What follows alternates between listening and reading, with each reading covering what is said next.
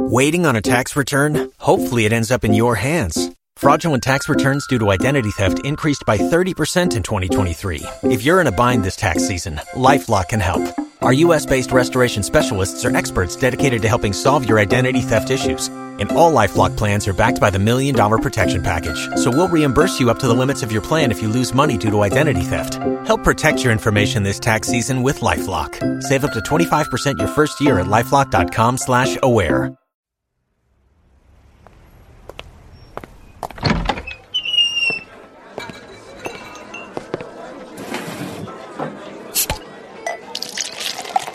Hey, pull up a chair.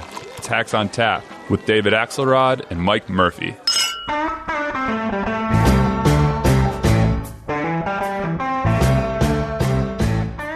Happy New Year, brother. I, I know you're just back from your annual hill skiing uh, holiday trip to uh, northern Canada, and uh, you look none the worse for wear. So, welcome back. It, it is good to be back. This time, Hawaii, uh, the state of high taxes and subsidies under Democratic government. We'll talk about that later. We had a great time. Good, good, good. Well, a lot of stuff has gone down Yeah. uh, while we were away. Just like we predicted. yeah. and it was just a reminder that uh, presidential politics is such a dynamic process. You know, the world's a fragile place, and uh, presidents of the United States have more power to change the storyline. Uh, than anyone else. So everyone was focused on impeachment when we left, uh, and Iowa.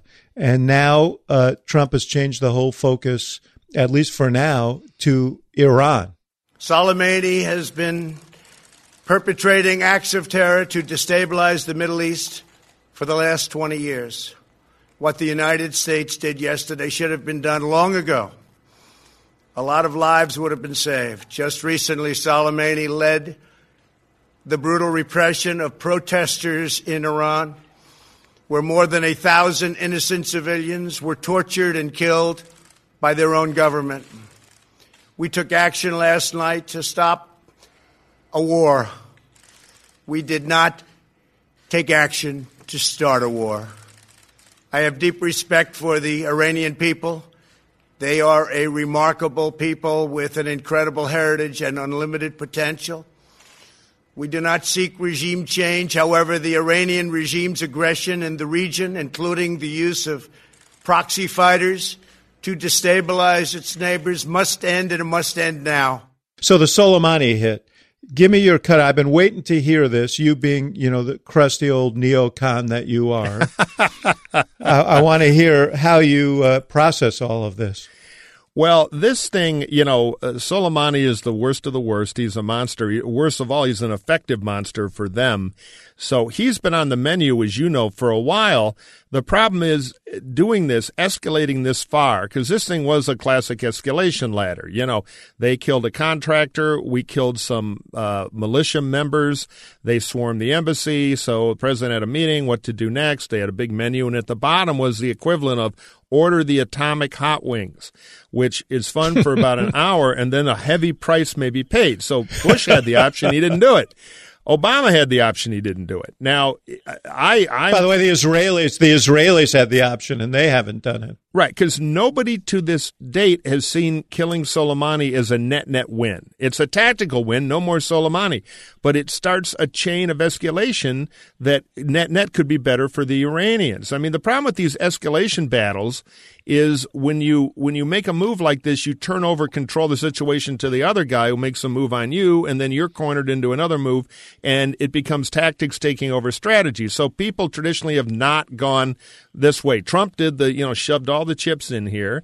He and he, he was very public about it. You know, the car could have just blown up and the Iranians would have known it was us. But when we go public like this, it takes over Iranian politics as well as our own. So I, I think it was a geopolitical mistake. We're a couple of political hacks. So let me Yeah. let me let me ask you this: Why do you think that he did? I have my theory, which is you know it, Trump lives in this ongoing reality show. He didn't like the episode. He didn't like the Right. plot line. It was all about impeachment, uh, and this was an appealing way to change the storyline. Yeah, I, I, think part of it was change the channel. I think that's his instinct. And it, the guy is constantly telling us he sees himself as a, quote, counterpuncher. So he picked the biggest counterpunch. We know Trump is instinctive. He doesn't think five Metternich chess pieces down the line. So No, he, he thinks one checker piece down the line. Right, right. So he he decided to do the big move. And now we're talking about this. The problem is he is he is his instinctual lack of maturity and insight has written a check that uh, politically may become very expensive over time. Short term, it's been a win for him. Yeah, I mean, I, I want to ask about that. The base is rallying as the totally. base does. You see uh, uh, most of his supporters in Congress, uh, Republican supporters, rallying uh, to his side. And Bill Clinton once said, "Being wrong and strong is it beats being right and weak." And in the short run, do you think he's benefiting from this? Oh, I do. I do. Uh, you know, the media will cover this as a narrative of Bond villain, super terrorist killed, and that is a good thing. And Soleimani is is a monster, was a monster, but we have started now a thing that could go on for years that I think will gnaw at us, but not him and the Republicans politically, because the debate is not always going to be about killing Soleimani. Uh, the the Iranians are like the Inspector Gadget of asymmetrical warfare, as you well know. It's not going to be our aircraft carrier versus them. They don't have any of that. But right. they start screwing around with Straits of Hormuz. The, the, Asian oil markets go crazy. They start. They can really create a quagmire in Lebanon. They can attack our bases, our embassies around the world. You know, it, it's going to be. Uh, we, we are now wrestling a porcupine. Here are the paradoxes.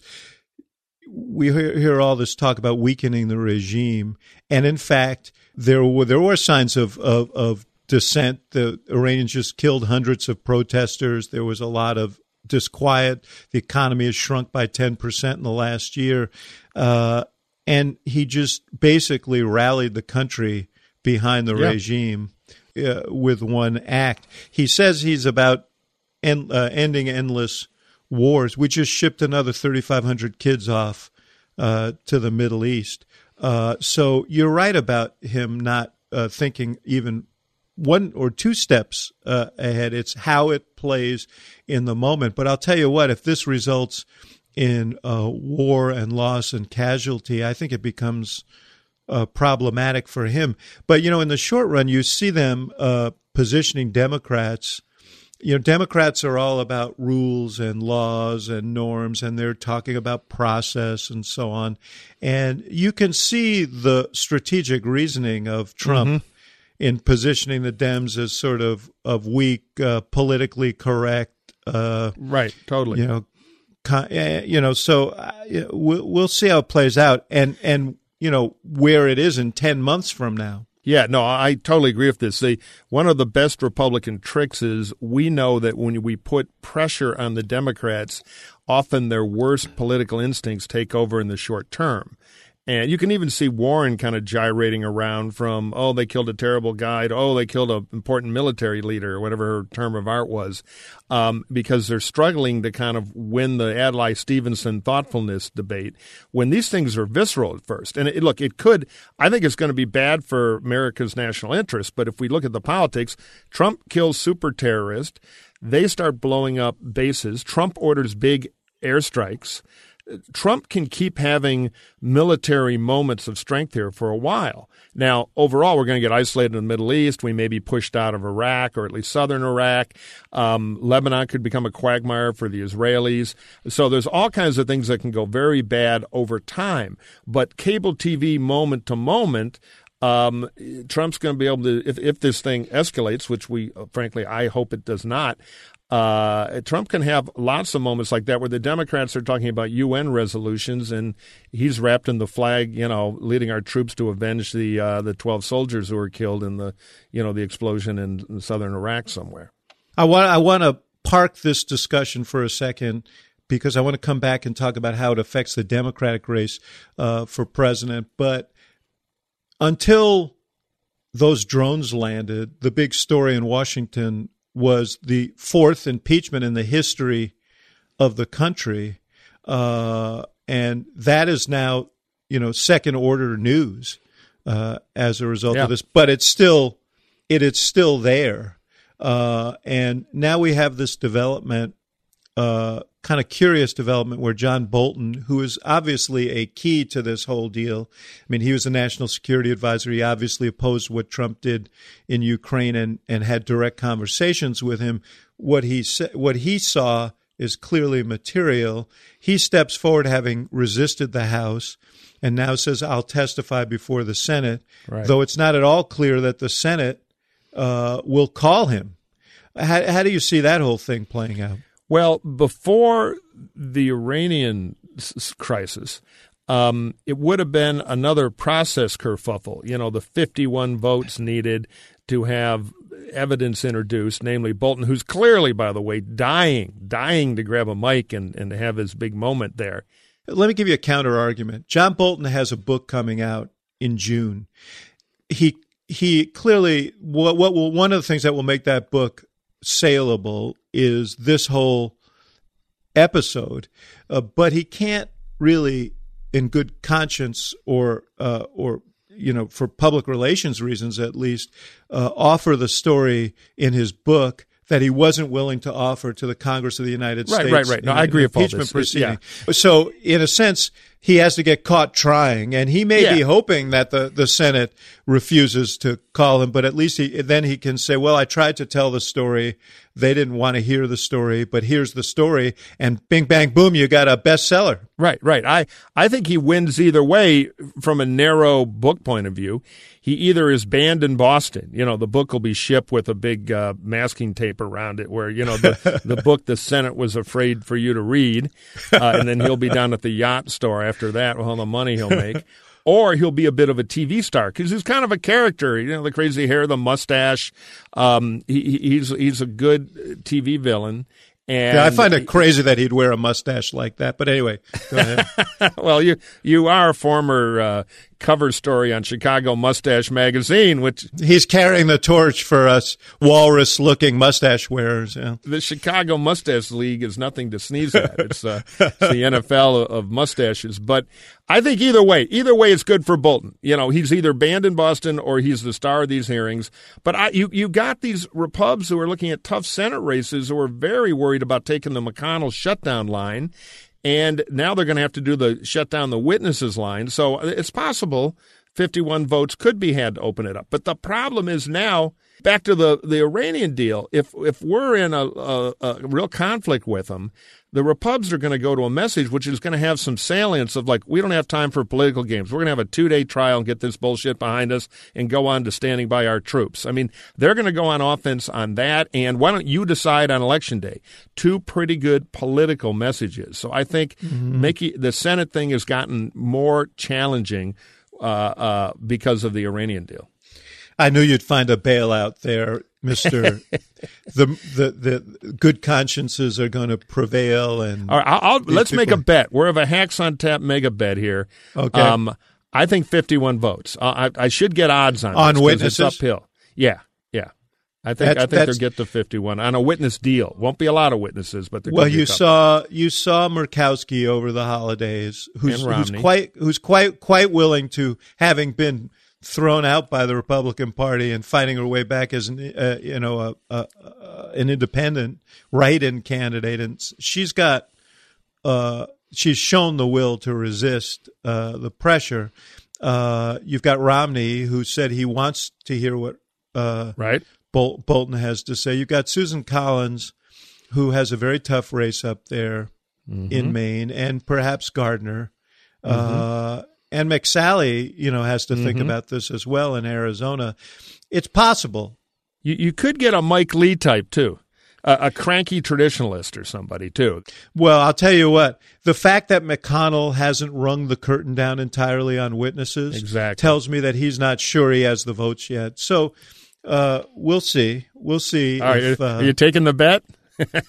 yeah, we're well, at dinner I, somewhere. I just argued against myself. Well, anytime I can have dinner with you, I don't care who pays. We'll, we'll, I'll make All the right, bet. we're figuring it sure. out. We're figuring it out. Yeah. See, I like this. I finally can pivot to offense on my squished Republican thing. I've been waiting for this for months because I've been taking a beating from you in every damn podcast on ah, you're fantasy land Republicans. We all know they have black Yeah. evil hearts of malevolence. I fear my day will come, and I'm al- I'm already thinking about where we're going to have dinner and how much it's going to cost you. But um, I'm I'm in. but but I, I hope I hope you're right. Uh, so let's talk about this Democratic race. Uh, it, it has been uh, shifting. I said to yesterday that um, uh, you know the thing, the stupidest thing you can do relative to the Iowa caucuses is make any kind of early prediction. Uh, and uh, you know what we saw was uh, Warren. You know it, there are seasons, and Warren owned the summer. Buttigieg owned the fall, and here come the lions of winter, right? Bernie and Biden. Bernie. uh, and uh, and they now you, you saw the CBS poll. I'm a, I want to see a few other polls. yeah, me too. I'm a Uh, little suspicious of that. But look, the Bern is there. But but we should say what it said. It said Bernie and Biden and Buttigieg tied at 23. Uh, uh, uh, Warren in the mid teens. I think she was at 16. Amy Klobuchar at seven. Everybody else in low single digits. But a three way tie at the top, which is you know uh, sort of not uh, unexpected for Buttigieg, who'd been already up there. Biden and Bernie are showing some strength here. Yeah, I'll tell you if you know you you step back and look at the race on New Year's Day, and I want to see more polling too. It looks like the trend, and you know now we're the what four weeks out, so we're coming the real 27 period that- days. yeah, that that counts. Bernie is still in it, man. Number one in fundraising, holding up in the numbers quite well in Iowa and New Hampshire. I, I think there's going to be a Democratic leadership world panic about this if another good Bernie poll comes out. Uh, Elizabeth Warren, she had the clear dynamics of going up, and she has now become a test case of how the second look can really slow you down. And it was, I believe, on the health care plan. the most exhilarating time in a presidential race is when you're on your way up and nobody is really bothering you Right. because they Clear don't see running. it coming and then you get there and it's a lot harder to stay there because you become a target i think buttigieg is going to experience a, he has and he will a little in the next uh, debate uh, you know, one of the advantages that Bernie and Biden have is they've been through this before. Yeah. And know, knowing the track and understanding, I always say presidential politics is like the space program. You can, you know, you can float around in those simulators all you want, but until you're up there in orbit, uh, you don't have the the full feel of the experience. These guys uh, do, and they understand the rhythms uh, of it. But uh, yeah, look, I don't count Warren out. Uh, you know, she she didn't get uh, to where she got uh, for no reason. She's smart, uh, she, and she's got a great organization, and that can carry the day in a caucus in particular in Iowa. So you know these these these numbers are close enough, and we still have four weeks to go. Yeah, I agree with that. But uh, a point about Warren, it's been a test of her campaign. Can they gear shift and have a third act to have the roaring comeback? And there's a little time, and she's been formidable. But boy, they blew the middle. You know, they've never really recovered from the hard look, as you say, that success brings you, particularly on that health care plan. I can see they're trying. They're changing up the rhetoric. They're not talking about it as much. They're kind of trying to morph over to, you know, Medicare for all who who really want it. But they that is a campaign that needs a big move because I think the dynamic has flipped on them. her whole play was to consolidate the left, uh, Right. and Nobody then try and Bernie. expand out. And Ber- exactly, Bernie had his own idea, and Bernie has the luxury, the liberty uh, of of of being uh, uh, a total ideologue, and um, and Yep. and you know he to his credit, and I mean this sincerely, he believes what he believes, and he's unwavering in those beliefs, and he's and he's been expressing them for 50 years and uh, and people uh, I think see that as uh, authenticity genuineness he's also pretty good you know you, I was watching him on TV last night he was on with Anderson uh, Cooper and you know he is very very adroit uh, he doesn't make many mistakes he's unflappable he looks he looks comfortable uh, Yeah. Oh, know, he's Mr. Authenticity because he believes all the crazy liberal stuff. So it's easy for him to say it and sell it. And as you say, he is he's cagey. He's always on the offense on his message, no matter what. I just I think the other big question you brought it up, and I agree. Biden is is holding it better than I thought. I've been short Biden, and he has taken the beating. Um, but you know, Joe's a guy who still walks around with a little vial of nitroglycerin in the right hand that can go off at any minute. So, are we going to have the Biden of the last debate, or is Biden going to gaff himself in? And you know, we were talking before. You should probably elaborate on this. Biden does have that tendency to make exactly the wrong move at exactly the right time uh, for somebody else. And you know, yeah. with as Mr. Foreign Policy, this Iranian thing should help him. But on the other hand, yeah, you know, he's got he, he has a history of stumbling. Uh, often through exaggeration. Yeah, so so you lead you lead me to a point I wanted to ask you about it feels to me like two things have helped Biden. Well, first of all, I think what we're discovering is people know Biden, and in some in some ways, his gaffes are baked in the cake. They're willing yeah. to forgive him those things. And in the age of Trump, that seems more, even more normal. But people think of they, they think of Biden as decent, honorable, empathetic, and, and experienced, and and they kind of wave off the, you know, the the the the sort of off track comments uh, and so on. But it seems to me there are two things that have uh, really helped him here, and both of them uh, are uh, as a result of actions of Trump. I, I actually think the impeachment, had, uh, the whole impeachment process, has helped Biden. Trump basically identified Biden as his most formidable opponent by essentially uh, fetching impeachment and trying to thwart Biden by enlisting the Ukrainians. And the whole subtext of that story is Trump feared Biden. And I think mm-hmm. Democrats who are so desperate to beat Trump uh, understand that, and there's a sort of rallying around, a little bit of a rallying around Biden. The second uh, thing is this Iranian hit. And uh, on Soleimani, it has made national security more salient. Uh, that is a an area of expertise for Biden. He's going to take a beating in the next debate from Bernie and perhaps others on his vote on the Iraq War. Uh, but nonetheless, that, he may have taken that down the line anyway. I think that people some, sometimes scramble for safety in moments like this, and Biden, you know, may be uh, may be that person. Uh, on Warren, if you were uh, advising her right now, uh, what would your advice be for a third act? Yeah, uh, let me just address Biden for a minute because I agree. I do think Biden has both the strength and the problem of being everybody's second choice in some way. And every time one of the others is an obvious failure, I can live with Joe. He's kind of the I can live with guy. He just needs to win something you know, because in, in Iowa and New Hampshire, and if he gets beat, the Biden beater will get better heat. And if he doesn't have a comeback in New Hampshire, uh, then I think it might crumble fast. But but he is kind of the, the, the one everybody could settle for right now. And as the others have flaws, and they all seem to be having flaws, that's that's good for Joe. Uh, what, what I would tell I would tell Warren to go pick a fight. She's a fighter. She's good at it. And I would I would look like a Trump beater by taking somebody on. You know, I'd be trying to eat into Bernie just because I think uh, some of her vote can go there. I think Pete, you know, slices off kind of the college educated Bernie people if you can get there.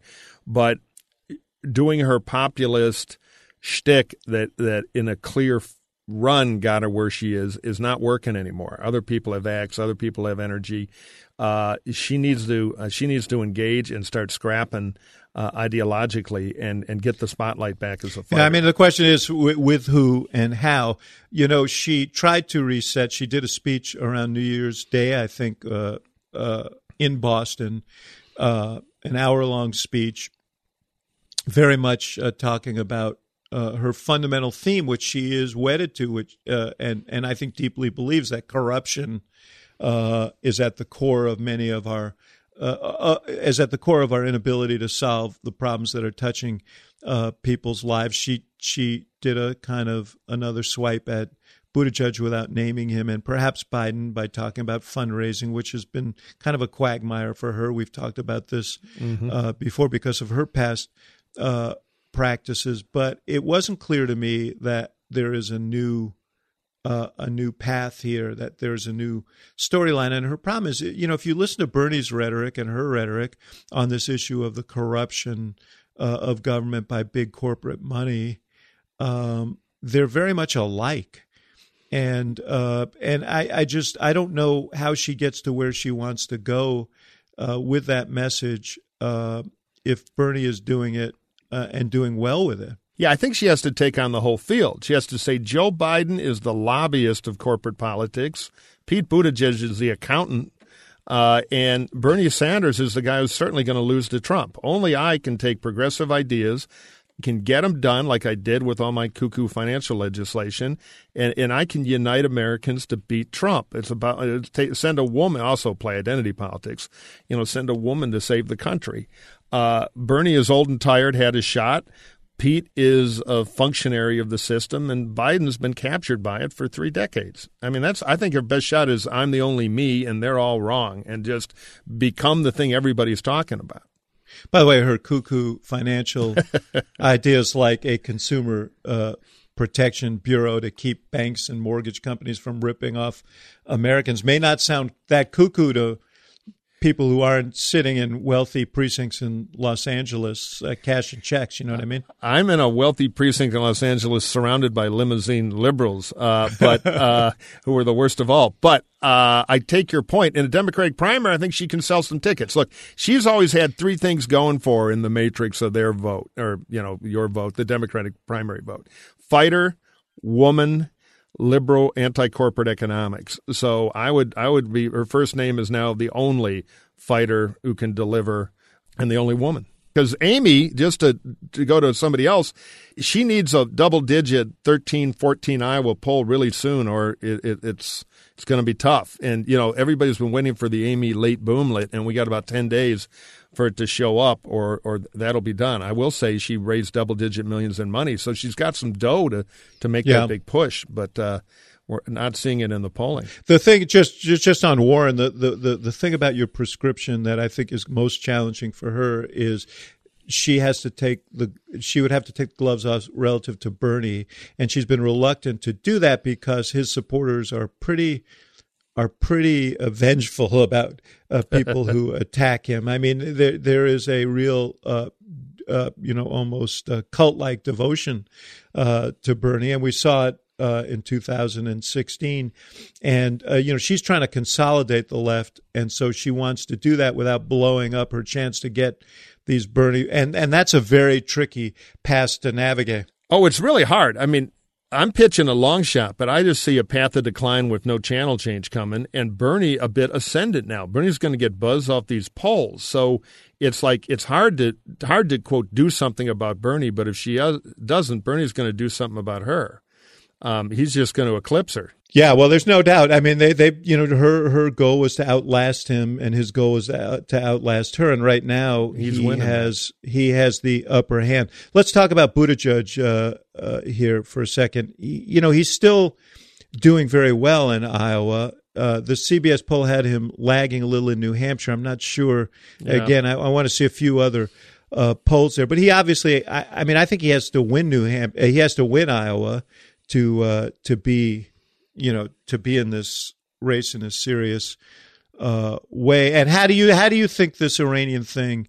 You know, he's pitching the young for, former um, service member, new generation. He, has been very smart in the way that he's talked about the Iranian uh, situation. Yeah, but do, do people look at him in a different context given the national security situation? Do they see in him uh, calm, smart? experienced, a guy who served, or do they see a callow young guy who you can't trust? I think that's kind of the jump ball that the campaign is going to define. It could maybe go either way, partially on how Pete handles it. But one thing, I, I think if Buttigieg is top two in Iowa, and it's him and Bernie, and he beats Biden yes, and yes, beats that's Warren, fair, fair. then he's got a ticket to the race. And I think a lot yeah, of the that, the fair. party pragmatists will fall in totally for him against Bernie. I mean, I, I think it's going to if Bernie that's, no, that, that, that is a good good point. That'll organize the race. It'll be somebody against Bernie because Bernie scares the hell out of him. On the military stuff, there was an interesting tell from Republican Trump Fox News World. Uh, Ray Kelly's son um, who is, uh, you know, you have to respect his service. I know him. I think he's a pretty good guy. He was a Marine pilot.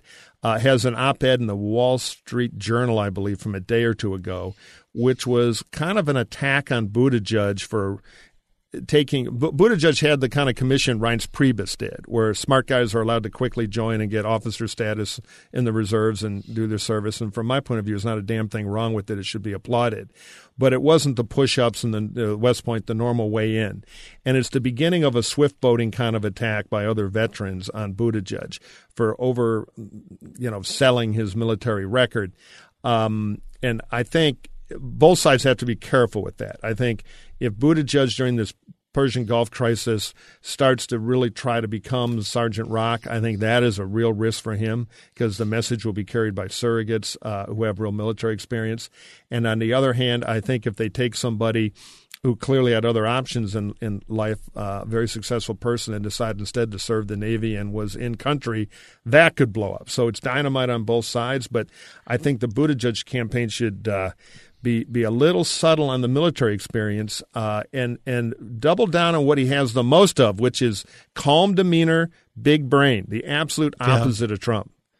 Yeah, I mean, I think two things about that. One is he has in earlier uh, remarks he, he he qualifies his service and and talks about the fact that he was an intelligence officer and he mostly was uh, inside the line uh, there, although he did drive outside uh, the line, and he can speak from a perspective of someone who saw the courage and sacrifice mm-hmm. close up rather than you know overstating his own uh, service. The second is the fact that he was in military intelligence uh, does give him a credential here that is is valuable to have. I mean, he does understand the region. He speaks Arabic. He, you know, he he, he right, it's right. the big big brain thing uh, you're talking about. So let's just sum up the Iowa discussion, and we'll have it again several times. Next week, we'll be talking debate. But uh, you have, uh, it, seems to me that uh, Biden could, any of the top four could finish one to four. For Biden, if he's in the top two, if he's in the top two, if and particularly if he wins, I think that um, I would go so far as to say if Biden wins the Iowa caucuses, he is the odds-on uh, favorite. He's a favorite now. He he would be a strong favorite totally to win agree. the nomination. Yeah. Uh, if he finishes fourth, or if for some reason Klobuchar passes him and he finishes fifth, uh, then he's got he's got uh, you know some significant issues going into New Hampshire where the same thing uh, could happen. Bernie is in for the long run. Yeah, he has the money to keep going and the base. Yeah, third. We didn't even talk about the money filings over the holidays, but thirty-four million dollars. I mean, uh, I, I, remember when Obama raised twenty-six in two thousand and seven, and that was historic. You know, uh, and uh, here he has thirty-four, all in in uh, you know online donations. And it's a renewable resource. So yeah. he'll be in in this thing to the end. Another problem for Elizabeth Warren: there's no getting Bernie out of this race. So I, in a sense, I think he has the le- he has the least risk going into uh, Iowa and New Hampshire. Uh, but for Warren, I think she she almost has to win the Iowa caucuses. Yeah, that, that's why I think big move because we're on a slope for Bernie to be the one with the longest legs to last on that, that sector, and that's his personality too. I think on the finance report, you know, it's interesting. Normally these quarterly reports come out and we kind of say winners and losers. I think in their own way they were all winners. Bernie hit a home run of dollars. Pete did very, very well. I think it was his best quarter ever. Biden, who doesn't have the low dollar, small donor base of the others, still hung in there. It's like 22 million. I thought it might yeah. be down at 15 for him and it would have been a problem. So, and they have a super PAC they can, you know, call on if they need to. And even Amy, uh, managed to get up to, I think, around 12 million bucks. So everybody did well in the stretch there. Yeah. Well, and and Elizabeth Warren did a smart thing because she signaled yeah. before the filing that she was uh, sitting at 17, which would have been viewed as an anemic number, and yeah, got a la- and got a last minute rush and finished with about 22 uh, million herself. So uh, this debate next week is important if it happens. Uh, if if the impeachment trial begins, the debate will have to be uh, deferred. Uh, but if that debate happens, it may be the it, it, certainly will be the most important debate. It's in Iowa. It's two weeks before yeah. the caucuses. It's meaningful. It's not clear. and it may be a very small stage. Uh, so far, I think five people have qualified for it. You know, it, it's it's funny for all the debate madness and the DNC and everything. It's still reducing to the old classical form that you and I remember. It's turning into like an Iowa Register debate in January. You know, we're coming down to the big in-state yeah. debate a couple weeks out that could drive you know a, just a tremendous amount of this thing. So it's kind of funny how how uh, how things always reduce. In fact, I was I was to your earlier point. I was I'm watching this Bernie ascension, and it's reminding me of the dynamics of Republican primaries back in the day, where it was really became a three way game because you would have the Pat Buchanan or the Pat Robertson. Yeah, the evangelical candidate. Yeah. Right, right. Would do well in Iowa. Uh, almost was the Santorum last time uh, or two ago. And then you would have two regulars fighting to be the alternative. And whoever would win that regular alternative would generally go on to the nomination, Bush, Dole in, 88, and everything. And we could see that in the Democratic Party. Bernie in the top two, and if he wins Iowa, and then two others, probably Biden and Pete, or one of those two, and maybe Elizabeth Warren, uh, maybe Lightning Bolt Klobuchar in third, but I doubt it uh, fighting, and I think they could prevail for the nomination. So it, it's weird. Uh, Democrats might have a have a kind of Republican scenario for once, at least in the pattern of it. Yeah.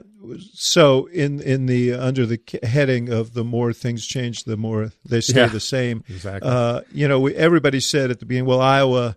This was the Kamala Harris. Uh, Iowa's not going to have the same sway uh, that it used to have, and you know, the fact is, Iowa's going to still play the essential role that it has always played. It's uh, named, I think, seven of the last nine uh, nominees had won the, the the Iowa caucuses. I don't know if that will hold here, but clearly it's going to have a winnowing effect. It's going to uh, end a lot of ambitions. It's going to advance uh, people, and it's also going to beg. And this is a t- topic for another day because we ought to move on to the mailbag. But it's going to end uh, it's it's going to propagate another debate as to whether Iowa should play the role uh, it plays in the nominating process. I'm a big fan of the Iowa caucuses, but the fact is that the lack of diversity of the state uh, is is going to create a big debate in a party that's becoming much more uh, diverse by the day.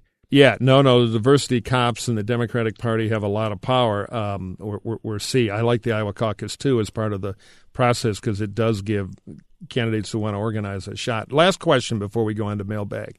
Yeah. I want you to put on your amazing Kreskin uh, skills here. Cory Booker, does he drop out before Iowa or does he compete in the caucus? I say this because I have a bet with a friend from a year ago that, that Cory would make it to the Iowa caucus and Kamala would not. So I stand to win $100 here if you'll hang in. Well, I don't want to stand in the way of this simple commerce of this, but uh, but look, I, I, was actually thinking about this as I was driving uh, this morning. Uh, what you know, what would he, what should he do?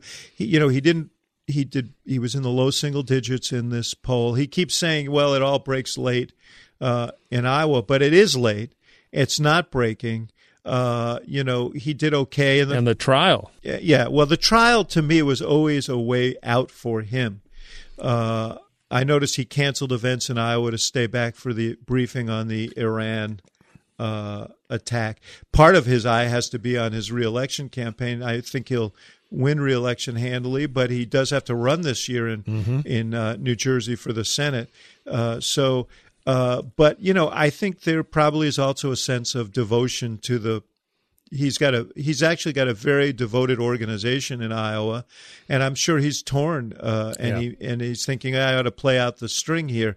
But if he were, if he if he were looking for a way out, uh, the commencement of a trial two weeks before the caucuses would be a very graceful exit uh, for Booker. And so I think the real decision point will be if they schedule a trial in the next couple of weeks. Yeah, I, I think the same. I think I'm going to lose the bet. But I'll tell you this do you think if Booker gets out, it opens a big opportunity for Delaney?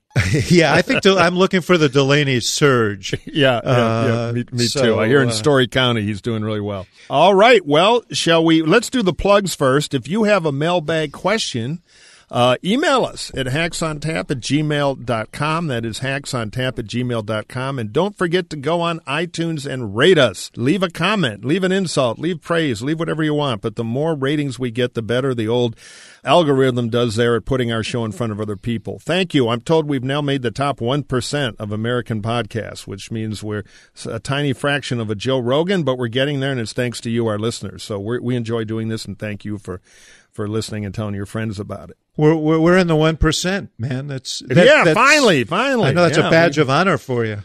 Don't So, tell Elizabeth uh, Warren. She'll she'll tax us ten percent of our listeners. I'm proud to pay my I'm proud to pay my taxes. Anyway, so here's a question for you from Patrick, who said who asks, Are Pennsylvania, Michigan, and Wisconsin the new decisive swing states replacing Ohio and Florida, which seem locked down for Trump?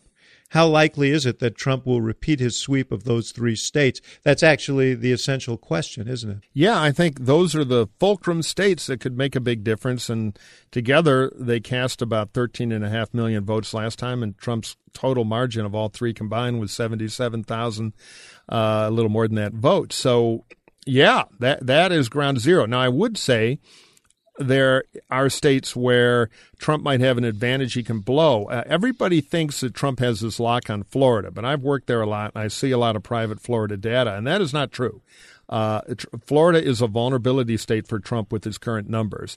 Ohio, less so. On the other hand, the Democrats, based on changing demography, and actually you can talk about this, always keep an eye on Arizona and Georgia, which are changing, much Yeah. like Virginia has in the past, going from a, a kind of a red state to purple to the very bluish purple now. So, yeah, keep an eye on the big Midwestern three. And last point on them if you look at reversion to mean, which is generally a good principle in these things, though it was not so right in 2016, other than Donald Trump, Republicans have not carried the presidency in those three states, Michigan, Wisconsin, and Pennsylvania, since the 80s, either 88 or 84, depending on the state. So, uh, can Trump stretch that rubber band again? Is the big question of the Electoral College. Yeah, and there have been some changes, uh, Yep. particularly in Michigan. You have a Democratic governor now, uh, Democratic Secretary of State. Um, you know, I, I th- these things matter. There, there are all kinds of indications that Michigan uh, is going to be very hard for him. I think Pennsylvania, as we've seen, uh, a, a Democratic uh, swing there as well, and the suburbs are going to be very important. Uh, they turned against him in 2018, but the state I'm watching is Wisconsin. I think Wisconsin is a jump ball. Yeah. Uh, it's a very closely divided state. I think I've mentioned before there was a Supreme Court race earlier this year. I think it was earlier this year. It may have been last year. Well, it's not this year, obviously, but uh, uh, but uh, you had a very uh, progressive uh, judge running against a conservative evangelical judge. The Republican backed candidate won by 5,000 votes. Um, you know, I think Wisconsin. which was a bit of a surprise. I mean, Republican conventional wisdom in Wisconsin thought uh, the Republican was going to lose, and it was a low turnout election. But that is one of the very few bright spots for the Republicans during the Trump period that win in Wisconsin. Yeah, I mean, I think I, I think Wisconsin is going to be a, a focus, and I do think Arizona's on the cusp. Uh, but all of this depends on the candidate, uh, and we won't know that for some time. And just Uh, a footnote on Michigan, my old stomping ground, I can't resist.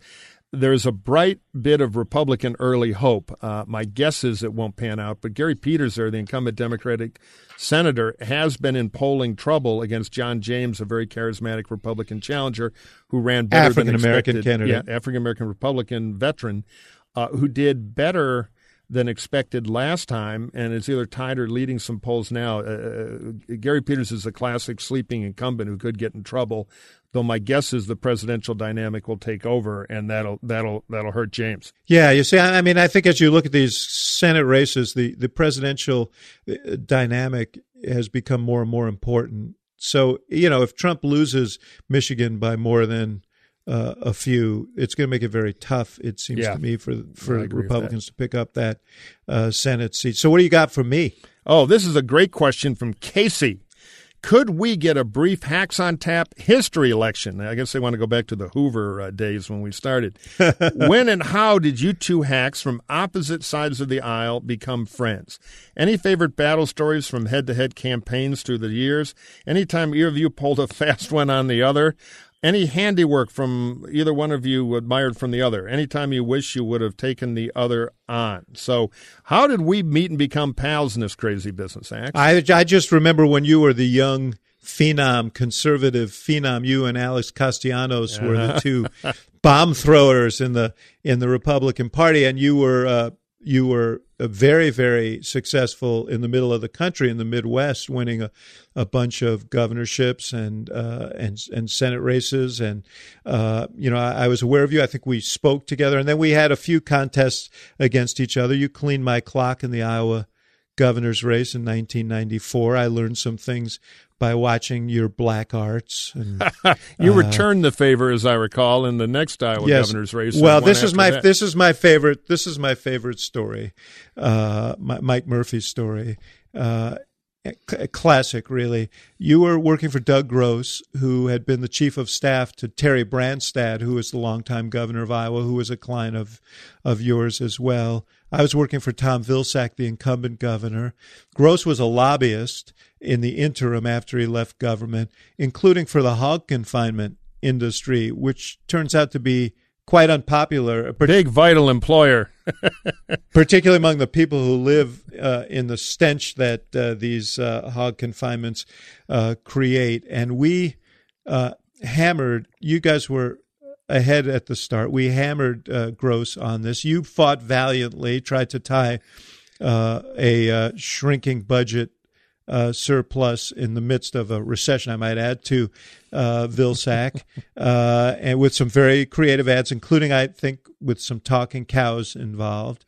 Uh, we we stuck with our uh, our storyline, and at the end of the day, Vilsack won. And I will always remember the email that you sent me on election day in in uh, 2002, and it, it said looks like you're going to win the Iowa Cup this time, pal.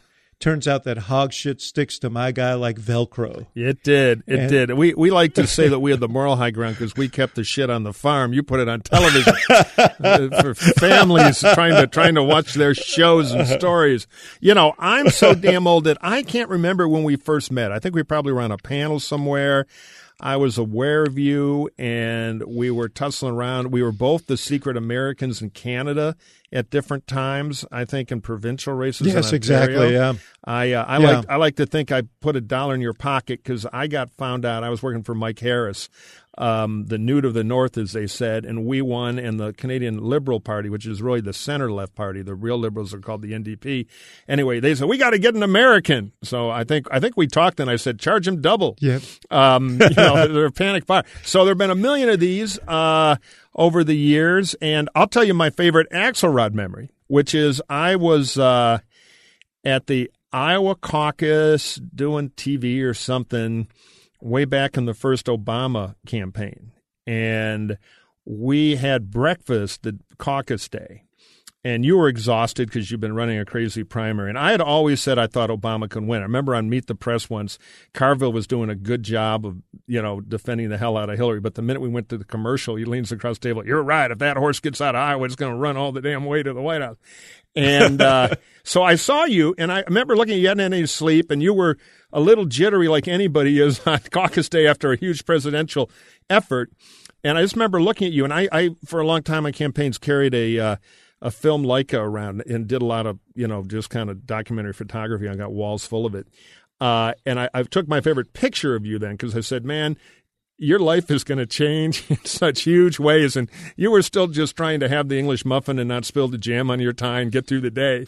And I just which I failed at, but it, it, was it was it. It was great to have a friend who I knew I had high confidence was going to get on the escalator to the stratosphere in twelve hours, and it was fun to be there well, with you, pal. And that was a that was a brilliant campaign. Well, I appreciate all the all the conversations we've had over the years, uh, and frankly, some of the really good advice that you've given to me, and some which I won't cover here, I didn't take and wisely, up, and vice versa. it, to my to my to my to no no some of it some of it was to my detriment that I didn't listen to your wisdom that had less to do with tactics than about choices that I made on candidates. Oh yeah, but uh, but uh, that we'll save that for another day. I I just want to say uh, I am so grateful to have lived long enough to see Mike Murphy become a moderate I never thought I never thought that would happen. Slander. So I'm a right wing nut. I, Trump's not conservative enough for me. That, that's a that, that's one thing people don't understand about us Trump haters.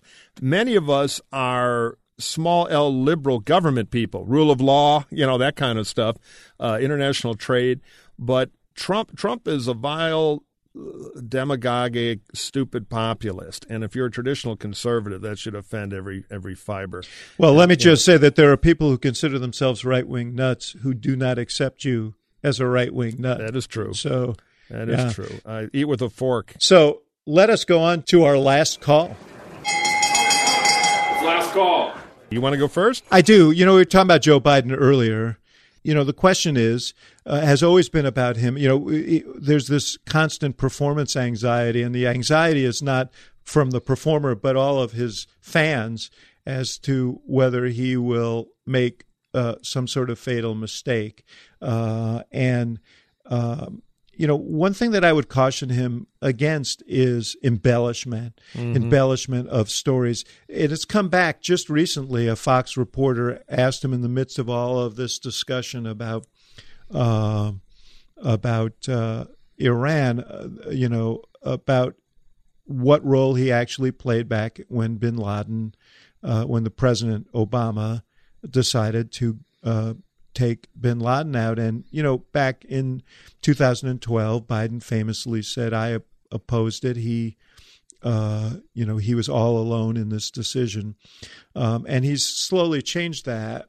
And, and, and, you know, he's, he's going to get jammed up on things uh, like that. Uh, and you know it's unnecessary. Mm-hmm. Fact is, I was I was there. I served with uh, Joe Biden. He was vice president, uh, you know, during my two years in the White House, obviously, and I saw him play uh, an extraordinarily important role on a whole range of things, running the uh, Recovery Act, and you know, really pushing the military on Afghanistan in ways that few were willing uh, to do. He he's got a lot uh, to his credit. He doesn't need to embellish, and he needs to resist that temptation. And I think sometimes he doesn't even realize he's doing it. Uh, but uh, he's on the precipice here of uh, uh, of potentially pulling this off. Uh, and uh, the only thing it seems to me that could really put this in jeopardy is that you know instinct that has tripped him up before. So I would just caution him to to be more restrained in that regard. Yeah, and if he starts winning actual caucuses and primaries, that scrutiny is going to skyrocket. And that could be his undoing. I, I totally agree. This is the reason, by the way, that I think that they are very gingerly about his media encounters. He's doing a speech today on Iran, and he's he's sitting with Lester Holt tonight. But uh, you know, you've heard my constant complaint. He's the only candidate who hasn't sat down with me for an Axe Files uh, discussion, and it, you know, there may be less flattering reasons to me, but I, I think there's some sort of fear about. Uh, you know, having a deep conversation. And um, I'm not sure you can get away with that. I think, I mean, you can certainly get away without not doing the Axe Files, but I don't know that you can duck uh, some of the deeper dives uh, for the uh, duration of a campaign. The, the better you do, the more intense the demands uh, will become, and so he has to exercise some self restraint. Totally in these discussions, you know, they need a better Biden. If he gets it, he can win and become president of the United States. If not, you know, it's uh, it, it's not hard to lose one of these things. It's the old the old thing you've heard a million times in the campaign world. The media is the beast. You either feed the beast or the beast eats you in a presidential campaign. Yeah. So he's got to learn how yeah. to feed the beast and feed it the truth. Not get eaten. Yeah. Yeah, or it, it's it's going to eat. it's going to get fed. It's well, Godzilla. I'll tell you what, man. Whatever happens, this is going to be one hell of an interesting year, and I'm just happy to get a chance to chat with you. It, on a regular it is basis gonna be, it is going to be fun. We're, we're going to enjoy this thing and probably take the act on the road a little bit and do all kinds of cool stuff. Stay tuned for that. On my last call, I think, and I'm a little surprised. I've been short Biden, but I agree. I think Biden, I think Pete, I think much longer shot now, Elizabeth, but possible. And again, Bernie's hanging in there, one of those four. So people come up to me when I'm trying to pump gas or whatever. What, who's going to win, Kreskin? You know, like we have any insight. Uh, it's hard to predict these things, particularly now with a foreign policy crisis upending the checkerboard a little. But I will give you one crazy theory of the election to finish up with which is my I've noticed this in my more decades than I care to admit time like you fooling around in this this business. Sometimes life imitates art. And the campaign, though your head tells you one thing, it just kind of takes on a life and the outcome happens that would be what would be in the novel, not the polling and everything else. It's just and this is true of many things. So if if big if in this election, life imitates this, this sounds art. this sounds like you this sounds like something you said to a losing client. But anyway, go ahead. yeah, I'm going to wind around to Marianne Williamson here. So, if the cosmic forces align, no, no, I'll just say that if the anti-Trump is what the country wants, who is that? And more than anybody else, I think Trump, who is an old guy with a mind caught in 1959 Queens, uh, with all the racial prejudice and everything else built into his view of America. We don't have enough steel mills. That that mindset. The opposite of Trump is the highly intelligent, ultra secular Yeah. first gay president, Buttigieg. Pete Buttigieg.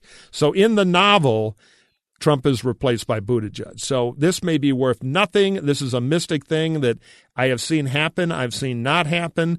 But if life imitates art, it could be Bernie and Pete, and Pete becomes the party of the regulars, and I think has a very good chance to be nominated, and then would beat Trump. Only in the world of life imitating art, which is not certain, but never impossible. Buttigieg will either be the nominee or he will be the hero of your next screenplay. So one or the other, he can't lose. Anyway, brother, we'll see you next week. Looking forward, pal.